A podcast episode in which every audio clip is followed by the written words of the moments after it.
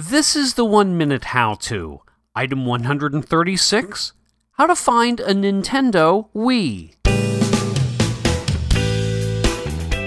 Hello, everyone. This is George, your host. On this show, we've got Steve and Maureen, and they're going to explain to us how to find a Nintendo Wii. Guys, can you first tell me a little something about yourself? Well, we have a couple cast called the Wicked Good Podcast, I mean, that's a weekly slice of life and misadventure from the heart of New England. Sometimes there's adventures, but usually just misadventures. And witty observations. witty observations, too, and lots of customer service misexperiences. And we also talk about television and, appropriately enough, video games. When I first heard of the Nintendo Wii, there were a lot of people making fun of it, mainly because of the name, but it really turned out to be something that I think a lot of people weren't expecting. Can you first set things up for us?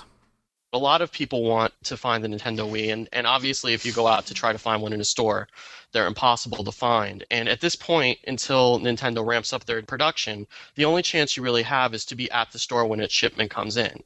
What happens is, though, that most of the stores are hoarding their Wii's so that they can advertise them in their Sunday circular. So the trick to finding a Wii is knowing which stores are getting their Wii's on which weeks and then being there when it opens.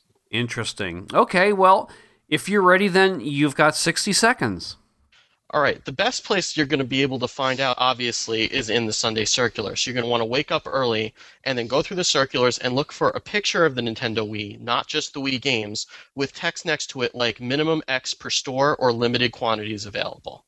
Alternatively, you can check gaming blogs throughout the week who get advanced copies of the circular, especially on the Saturday before. Nintendo Wii Fanboy is one of the best sites for this.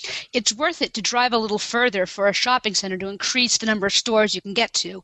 Bring a friend with you to divide and conquer, but remember, the policy is usually one Wii per person, so you can't get Wii's for each other.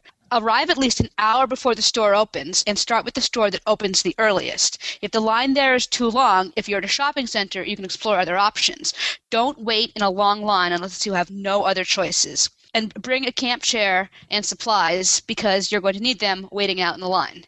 Okay, you know, one of the things that I noticed quite a long time ago is that there are some grocery stores that sell the Sunday papers starting on Saturday night. So I wonder if it would possibly happen where one could end up going to a supermarket and getting the Sunday paper Saturday night, maybe to get a jump on all this.